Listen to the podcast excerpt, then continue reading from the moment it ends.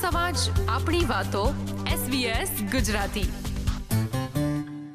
કુમકુમ ના પગલા પડ્યા મારી ના હેત ઢળા જોવાલો કટોળે વળે મારી તરાવવાના એંધાણા કળા હો મારી તરાવવાના એંધાણા કળા। મિત્રો, ઓસ્ટ્રેલિયામાં હવે ગરબાના આયોજન શરૂ થઈ ગયા છે અને દર અઠવાડિયે કોઈ ને કોઈ જાણીતા ગાયક આપણને ગરબાની બીટ્સ પર, એના તાલ પર ગરબા કરાવી રહ્યા છે। આપણને પણ આતુરતા રહે છે કે આ અઠવાડિયે આપણે કયા કલાકારના સ્વર પર ઝૂમીશું, દાંડિયા રમીશું। તો આવા જ એક કલાકાર આપણને મજા કરાવવા એસ બી એસ ગુજરાતી સાથે જોડાયા છે। અવાજ સાંભળીને તો તમને ખબર પડી જ ગઈ હશે કે હું કોની વાત કરી રહ્યો છું। તો આવો વેલકમ કરીએ દિવ્યાબેન ચૌધરીને। Divyaben, welcome to S B S Gujarati. Thank you, thank you so much. Divyaben, આપ અત્યારે ગુજરાતી સંગીતની દુનિયામાં એક જાણીતું નામ છો। તમારા ગરબા ઘણા પ્રખ્યાત છે અને નવરાત્રીમાં તમારા ગરબાના તાલે ખેલૈયાઓ ઝૂમી ઉઠે છે। મને એ જણાવશો, તમારો સંગીતની દુનિયામાં પ્રવેશ કેવી રીતે થયો? મારો સંગીતની દુનિયામાં પ્રવેશ સ્કૂલ ટાઈમથી થયો, જ્યારે હું સ્કૂલમાં ભણતી હતી અને ત્યારે સ્ટેજ ઉપર અમારા સિનિયર્સ ગાતા હોય, એમને જોઈને મને પણ એવું થયું કે હું પણ ગાઈ શકું છું અને કંઈક અલગ કરવાની એક અંદરથી આતુરતા હતી કે દુનિયા આપણને ઓળખવી જોઈએ। એટલે મેં સ્ટાર્ટ કર્યું ત્યારથી શીખવાનું અને પછી ધીમે ધીમે ધીમે ધીમે આપ સૌના આશીર્વાદથી, ગુજરાતીઓના આશીર્વાદથી, ગુજરાતીઓ અમે લોકોને છેક ઓસ્ટ્રેલિયા પણ લઈને આવ્યા।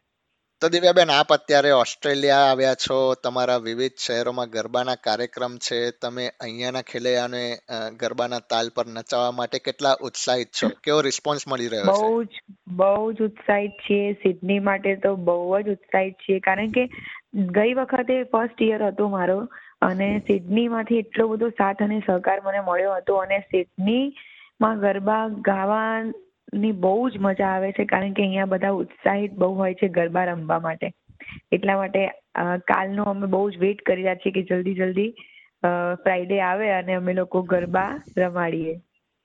બરાબર। ઓસ્ટ્રેલિયાના બીજા કયા શહેરમાં તમે કાર્યક્રમો આપ્યા? અમે લોકો આ વખતે મેલબોર્નમાં આપ્યો, ગ્રિફિથમાં છે, પછી સેટરડે છે કેનબેરા અને પછી નેક્સ્ટ વીક પાંચ ઓગસ્ટ બ્રિસ્બેન। એવી રીતે પાંચ શો અમારા હતા અને બહુ જ રિસ્પોન્સ મળ્યો, બહુ જ સાથ અને સહકાર મળ્યો। એ બદલ ઓસ્ટ્રેલિયાના વાસીઓનો ખૂબ ખૂબ આભાર। નવરાત્રી, એક્ચ્યુઅલ નવરાત્રીની હજી વાર છે, તો આ વખતે નવરાત્રીનું શું આયોજન છે? એ હજી સરપ્રાઈઝ છે, એટલા માટે હું થોડા ટાઈમ પછી ડિક્લેર કરીશ કે હું ક્યાં નવરાત્રી કરું છું, પણ હાલ મારા બધા જ દર્શકો છે એમના માટે સરપ્રાઈઝ છે।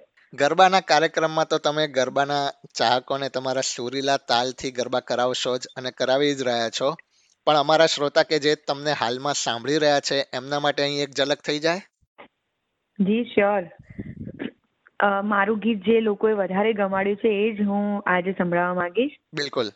એ તો રાધાનો કાન, એ તો મીરાનો શ્યામ, ભલે રુધિયાનો રજવાડે કાનાનો રાજ, પણ પ્રેમ તો અધૂરો રહ્યો, ભગવાન પણ ભૂલો પડ્યો, પ્રેમમાં ભગવાન બોલો પડ્યો। Thank you. ખૂબ જ સરસ। દિવ્યાબેન, તમારું પ્રથમ પરફોર્મન્સ બાર વર્ષની ઉંમરે સ્કૂલના કાર્યક્રમમાં થયું હતું, જેમાં તમારા માતા પિતા પણ પ્રેક્ષક બનીને એમણે તમારું પરફોર્મન્સ નિહાળ્યું હતું। કેવી મોમેન્ટ હતી? નર્વસ થઈ ગયા હતા? અમને જણાવી શકો? એ પહેલી વખત પરફોર્મન્સ કરવું એટલે કોઈ બી આર્ટિસ્ટ માટે બહુ જ અને ડિફિકલ્ટ વાત છે, કારણ કે સ્કૂલ અમારા મારા પરિવારમાં સંગીત ફિલ્ડમાં કોઈ હતું જ નહીં। ફર્સ્ટ પહેલી હું જ છું, એટલે ક્યારે સ્ટેજ સ્ટેજ ફિયર બહુ જ હતો પહેલેથી। તો ફર્સ્ટ ટાઈમ જ્યારે પરફોર્મન્સ કર્યું ત્યારે એટલી આખી સ્કૂલની ઓડિયન્સ, એટલે કે લગભગ સાતસો આઠસો સ્ટુડન્ટ ની સામે પરફોર્મન્સ કરવું એટલે બહુ ડિફિકલ્ટ કહેવાય ને એ વખત તો ઉંમર પણ નાની, એટલે સ્ટેજથી નીચે આવીને હું રોઈ ગઈ હતી, એટલું બધું મને ડર હતો એમ ઓડિયન્સનો। હા, એ વખતે મારા પપ્પા તો નહોતા હાજર, પણ મમ્મી હતા.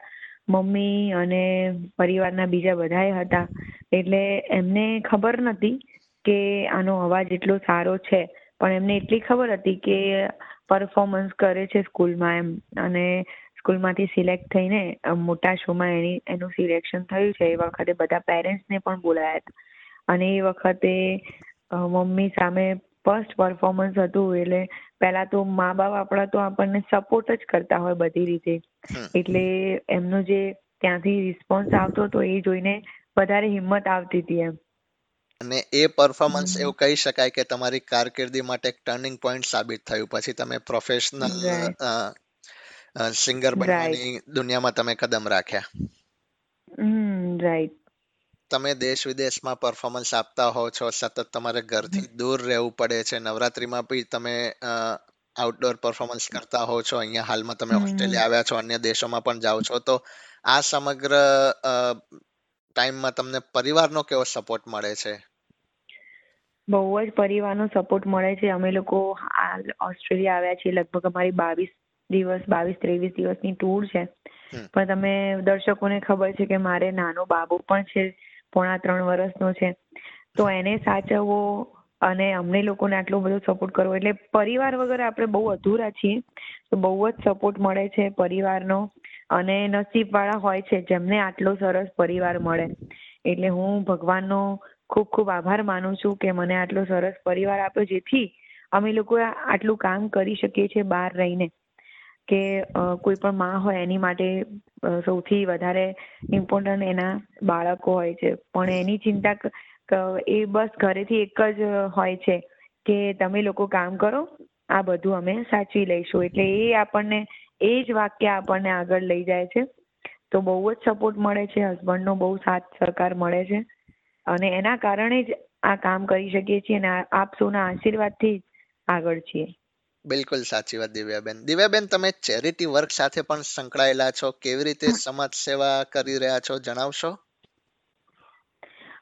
જનરલી અમે લોકો ગાયો માટેના જે ઘાસચારા હોય છે, જેનું ગાયો માટેનું દાન થતું હોય, ત્યાં અમે લોકો દાન કરતા હોઈએ છીએ.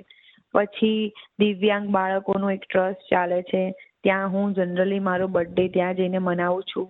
પછી અમારી બાજુમાં એક વૃદ્ધાશ્રમ છે, ત્યાં પણ અમે ફંક્શન કરવા જઈએ છીએ, ત્યાં પણ અમારાથી થાય એટલી સેવા કરીએ છીએ, જેથી આપણા કારણે કોઈને હેલ્પ મળી જાય. બસ એ જ ઉદ્દેશ હોય છે.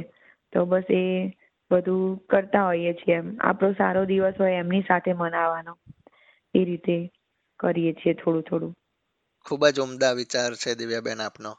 મિત્રો, હાલમાં આપણી સાથે જોડાયા છે અન્ય એક ગુજરાતી ગાયક Vijaybhai Suvada. Vijaybhai, welcome to SBS Gujarati. Thank you so much Vatsalbhai.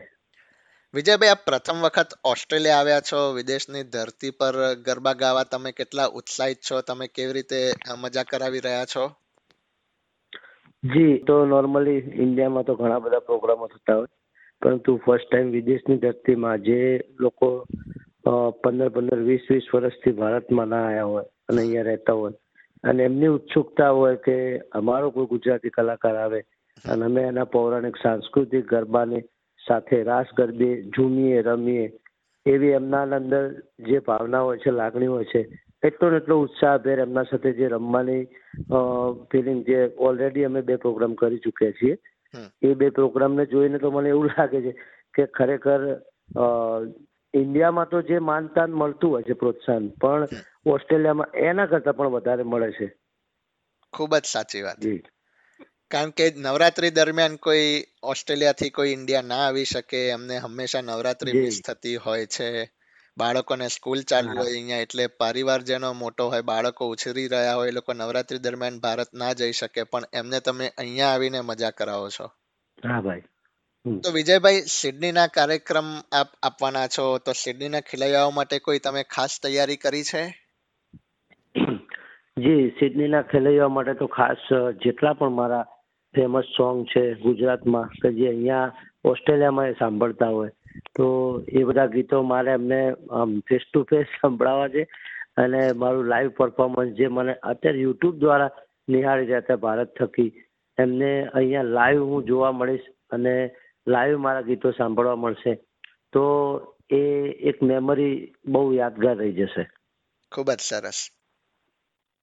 અને મિત્રો હવે દિવ્યાબેન અને વિજયભાઈ આપણને એક પ્રસ્તુતિ આપશે, તો વિજયભાઈ અને દિવ્યાબેન થઈ જાય એક ગીત.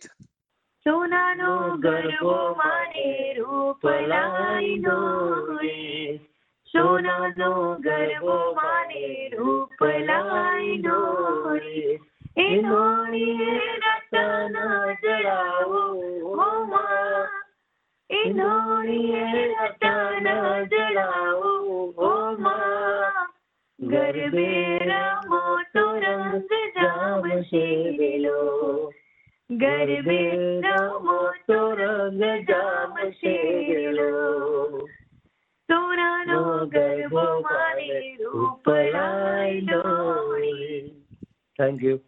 દિવ્યાબેન અને વિજયભાઈ, તમે એસબીએસ ગુજરાતીને સમય ફાળવ્યો અને તમારી ઓસ્ટ્રેલિયાની ગરબાના જે કાર્યક્રમો છે એ વિશે વાત કરી, તમારી સંગીતની કારકિર્દી વિશે વાત કરી, એ બદલ હું વત્સલ પટેલ તમારો આભાર વ્યક્ત કરું છું. થેન્ક યુ વત્સલભાઈ, તમારો પણ ખૂબ ખૂબ આભાર. Thank you so much Vatsalbhai. Thank you. SBS Gujarati radio પર, મોબાઈલ પર અને ઓનલાઈન